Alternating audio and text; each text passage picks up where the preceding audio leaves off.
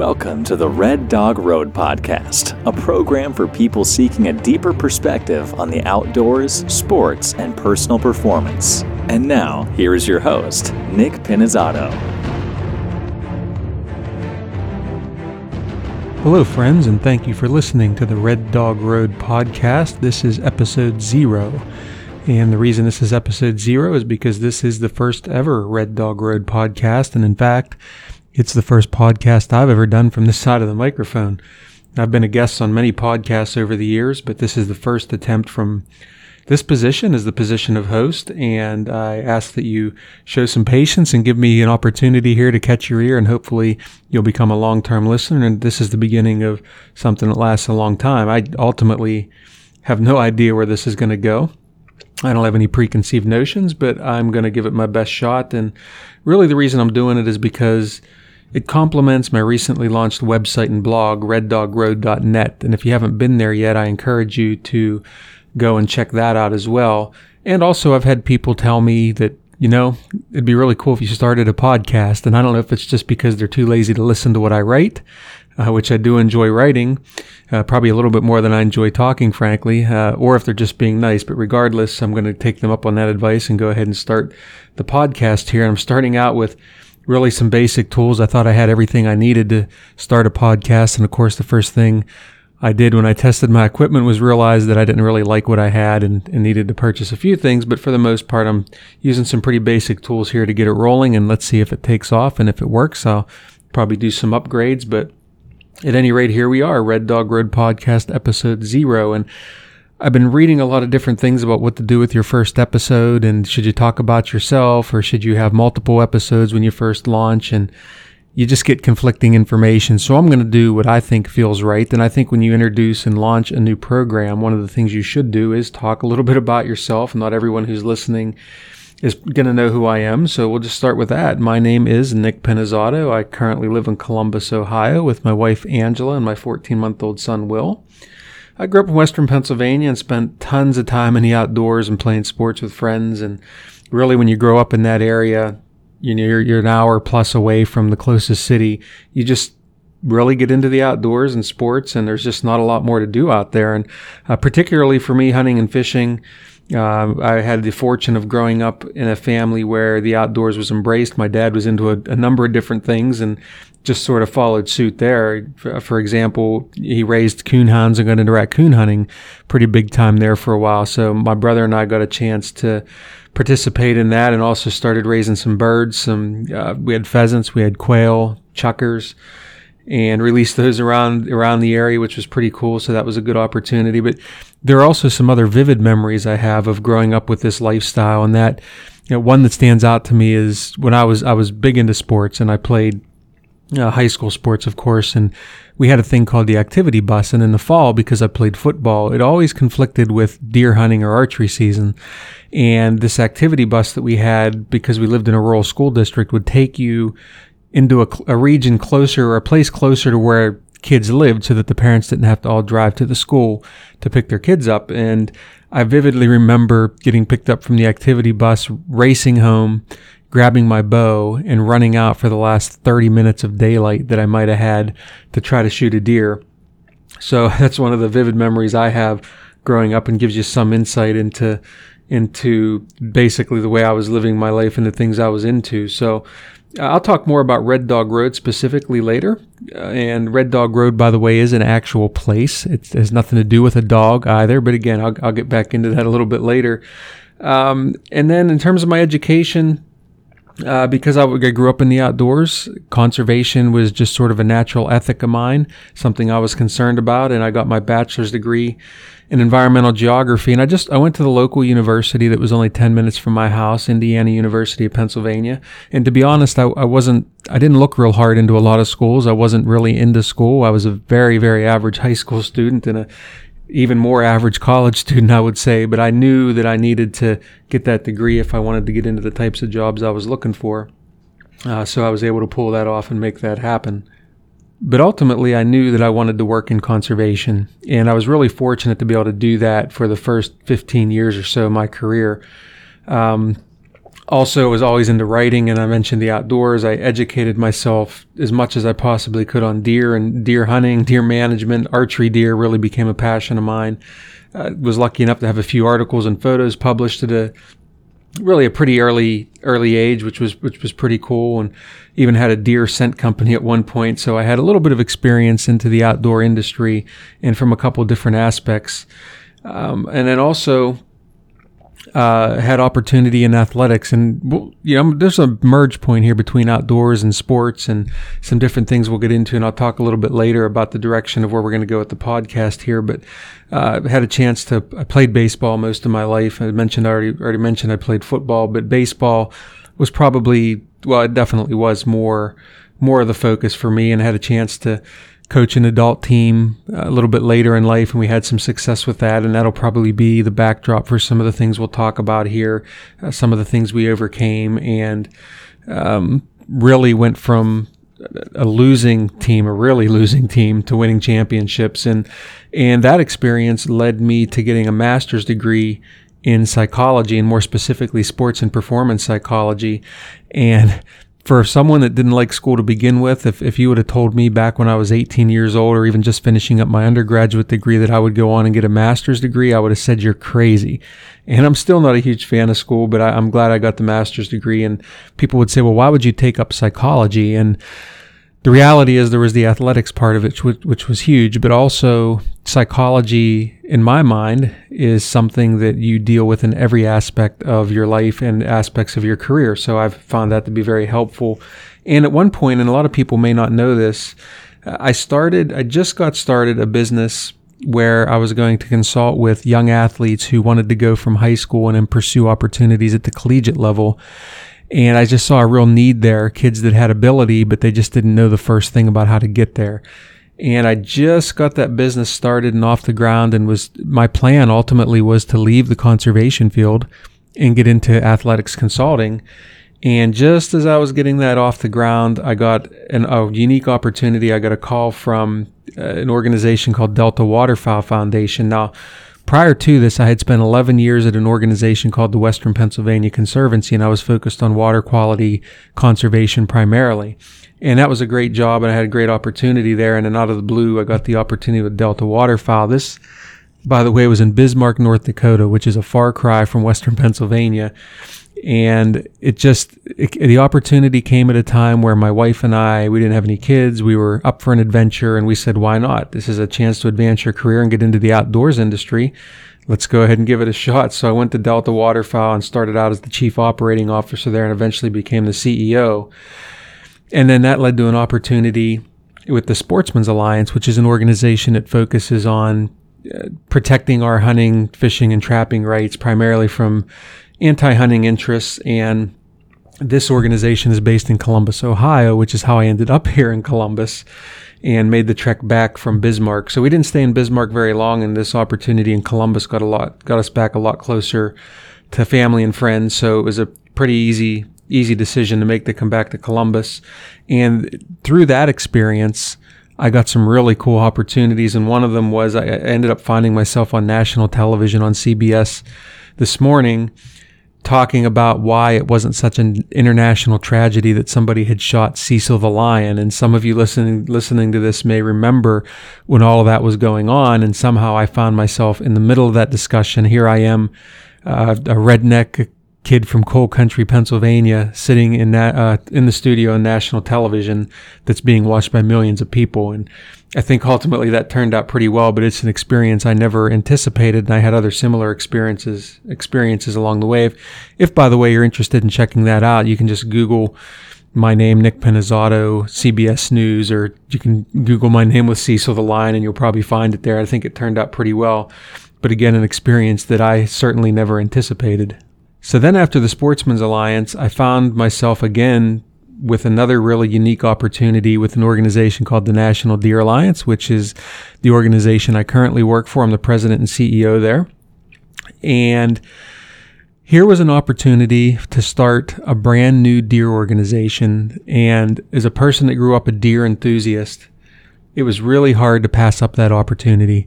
When I just thought to myself, when are you going to get an opportunity to start a brand new deer organization? You know, that's not something that comes along all that often. And I put a lot of thought into it and ultimately decided that that I that this is going to be a good opportunity and it's something that I should do. And the organization's been around for it's been around for a little over three years now, but I've been the CEO for slightly longer than two years, and we continue to grow and and do some really great things. But again, it was just a, a, an opportunity I couldn't pass up, and. Really, as you can see here now, I've got this really unique background of the outdoors, of sports. I've got the psychology uh, and the personal performance. There's a link here to all of this. And this is really where I hope to go ultimately with with the podcast.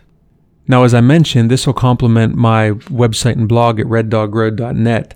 And one of the first things, if, when you get an opportunity to go to the site, I want you to read the story about how I lost it all, because that article explains how I ended up with the Red Dog Road website and blog because I had been writing and blogging for some time, for several years actually, and I had a couple different names over the years, but ultimately I had several years worth of material that I had written that I ended up losing, causing me to start over. And I'm not going to give away all the details here, and we'll just we'll just consider this a tease to get you to the website. But uh, you can check that out and see why it was that I required the fresh start. And, and in a lot of ways, um, obviously, it was disappointing to lose all that information, but at the same time, it also presented an opportunity to have a really fresh start. So in some ways, I think it turned out to be a positive. At least that's how I'm spinning it in my mind. Because if not, I'll probably uh, get sick over it. And back to Red Dog Road, as I mentioned earlier, it is actually a real place. So this is a place that I mentioned. I grew up in rural Western Pennsylvania, and Red Dog Road is an actual road that is almost exactly a mile long, and it was traversed the countryside right in behind the home that I grew up in and just had so many really cool experiences that are all kind of tied to this dusty old road in the middle of nowhere. And if you were to drive by it, you would never think twice. It's just another road. But there's actually a lot of really cool things about the area that I that have shaped my life. And I think a lot of you have had similar places and experiences in your life that have really shaped your life and, and helped you get to be the person that you are today. And my hope with the with the podcast here is to take you to these places that are familiar and maybe remind you of just how important these things might have been in your life. So uh, ultimately, I want this to be different. I don't want it to be the same old. Uh, let's put it this way: if you came here listening, hoping to hear about how to kill this or hunt that or how to catch this, uh, this is not going to be your standard outdoors blog. We're certainly going to, or excuse me, outdoors podcast. Uh, we're certainly going to delve into some of those issues. We'll we'll have some episodes, I'm sure, that are more specific in those areas, but I see this being much deeper than that and much more thought provoking. And again, there are so many people that already do really cool things out there that, that I'm not going to be able to do them better. So they already do how to hunt this, how to catch that, how to hit more home runs, 10 steps to being a successful CEO, etc. The list goes on and on. And I don't want it to be that. I, I want it, I don't want to be as predictable as some of those things that are out there. I'm not going to get into clickbait and sensational topics. It's not always going to be me, just me sitting here behind the microphone either. I plan to have guests and uh, bring in some other perspectives. So, um, again, it's not going to be what you expect, and hopefully that's music to your ears and a little bit refreshing. So ultimately, though, I do this because I enjoy it. I write because I enjoy it. I'm going to do the podcast because I think I'm going to enjoy it. It's not a money making venture, and that's not my intention here. I'm not looking for sponsors or anything like that. I'm just looking to have fun with this. And if I say some things that you can relate to and, and that can maybe even help you down the road, then I've done my job here. And that's all I'm looking for at this point. And this will probably be my most difficult episode because I'm, again, talking solo and there are no guests here and I'm talking about myself, which is really uncomfortable for me and I think probably for most of us. So I think it'll only get easier after this. As the program progresses, I think it'll be more structured and we'll hopefully follow a more specific schedule. And as I said, I have a ton of experience being guests on pod, being a guest on podcast. I host a Facebook live show that's pretty popular called Coffee and Deer for the National Deer Alliance. But this is brand new to me and it's a learning curve. And I, I think with every minute I speak into the microphone, I think I'll get a little better at it. So again, I ask you for your patience. And uh, if you give this a give this a try. Listen to a few episodes. I hope it's something you like and something that you subscribe to, and I hope you keep coming back. And I also want to get your ideas. So if you have an idea for a show or even a story that you want to share, you could be a guest here on the podcast as well. So it's not all just about me and my ideas and talking about me. I want this to be again about those special places and moments in your life, and again a deeper look into our experiences with sports and the outdoors. Now, with this first episode, I don't want it to just be about me and my background because, frankly, that's quite boring. And you may, yeah, hopefully you're still listening, but some of you probably have dropped off already, and I wouldn't blame you. But I want to get into a story here that I think is going to be reflective of the types of things we'll talk about and the places we'll go with the podcast. And this is a story that's very recent for me. It's from this most recent deer season here in Ohio. And the area I hunt in Ohio is very typical of the Midwest and what you would expect. So you've got a lot of cornfields, um, soybean fields, and so on, s- small patches of woods, but it's very much Midwest. And one of the challenges I had is that one of my favorite stands that I like to hunt, especially during the rut, is way on the backside of one of the fields on the farm that I hunt. And the farmer planted corn pretty much right up to the edge of the woods on all sides. So the only way to get to this place is to hug the edge of the corn. There's a, a little creek drainage that works its way up to the stand that I get to, but it's three quarters of a mile, three quarters of a mile from where I park. And as summer was going on, I started noticing the weeds growing up there. And before you know it, it was almost impossible to be able to get up to this area that I wanted to hunt. And I knew that this was going to pose a problem because it's a stand I don't hunt often, but it's one that when I go there, I know I've got a good opportunity. And I thought to myself, how am I possibly going to get to that stand without alerting every deer in the county that I'm walking through there because it's just thick and it's nasty and it's got briars and poison ivy and and the more I thought about it, I realized that I was going to have to cut a path. I was going to have to literally get my hands on the right equipment and cut a path to get to this stand. Otherwise, it was going to be unhuntable for much of the season, maybe the entire season. And I pondered what the best approach might be, and it ultimately led to my renting a piece of equipment from my local Home Depot. Uh, pretty much just an, I would call it an oversized weed whacker, but it had a blade on the front of it. And I thought, well, how bad can it be? I'll just cut this path just enough for me to walk to, and I'll be able to get up to that stand quietly when I get the first opportunity. And I started cutting the path.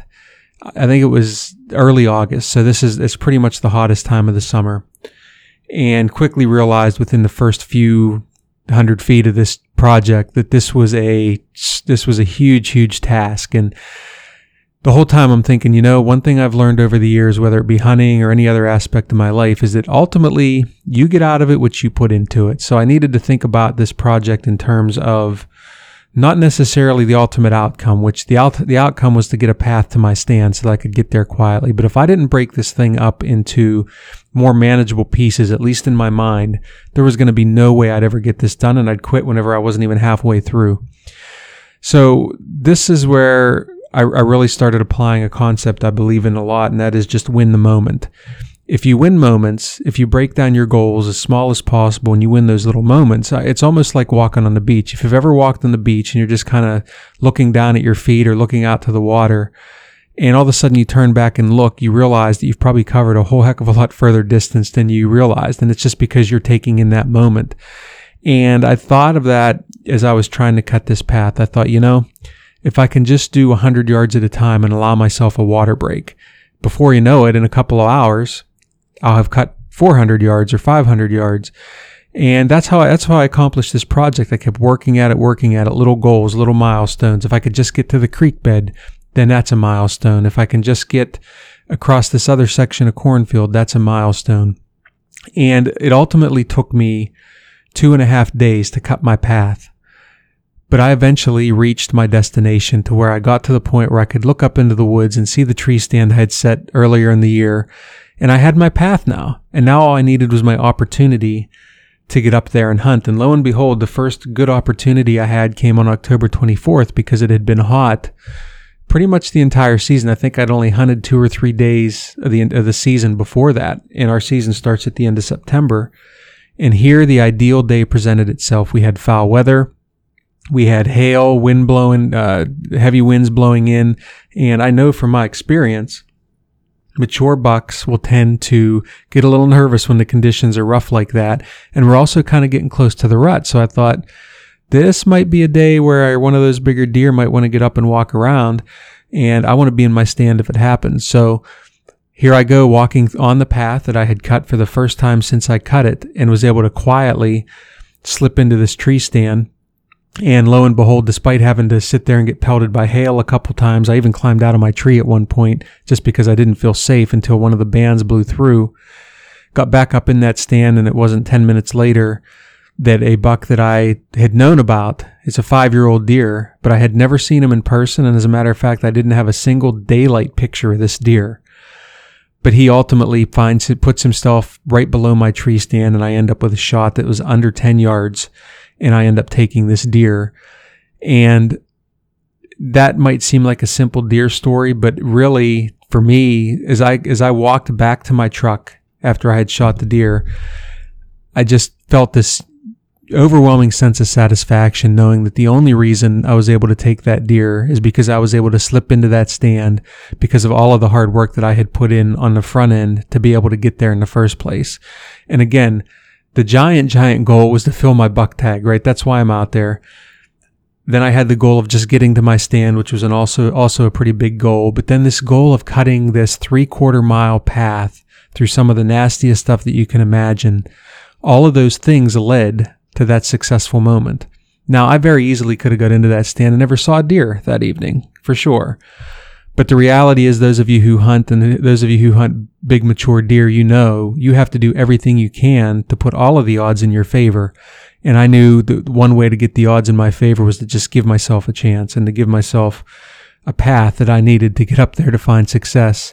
And I was able to pull that off. So again, it's about winning the moment. There were a lot of little moments that I had to win to achieve that ultimate success. And you can probably think back to hunts you had or other things in your life that that's what happened. You didn't even realize it at the time, but you put together a number of little pieces and ultimately that puzzle came together and it came together for me this deer season. So, um, yeah, again, it, it's, it's night ultimately.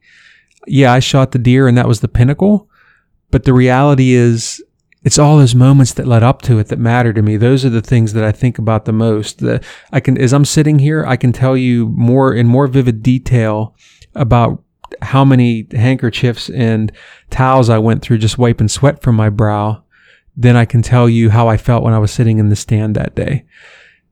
That was winning a lot of moments, and those moments are what stand out to me now, and it's about the journey, not necessarily the destination. So that just seems like an appropriate story to kick off where I think we're going to head here with with the podcast. So be thinking of that, be thinking of your own stories, be thinking of ideas that you might want to bring to the show or things that you might want me to talk about. And uh, we'll continue down this path. We'll continue down this path down Red Dog Road because I've got so many stories that, that I can share. And again, looking forward to hearing yours as well. So with that, I'm going to go ahead and wrap up the first episode here. And I, if you're still listening and you're not someone that's related to me or just knows me and is trying to be nice, I really appreciate you being here. I do promise that the shows will get a little more entertaining and more diverse as I bring guests onto the show. And I'm really looking forward to doing that. So this is episode one. I hope you're episode zero. You can see I already need a lot of practice. Uh, this is episode zero, and I hope you've learned a little bit about me and a little bit about where we're going to go with the Red Dog Road podcast. And I look forward to having you as uh, as a listener again soon. Take care, everybody. Thank you for listening to the Red Dog Road podcast. If you like what you heard here, please consider subscribing and telling your friends. You can also visit the website and blog at reddogroad.net.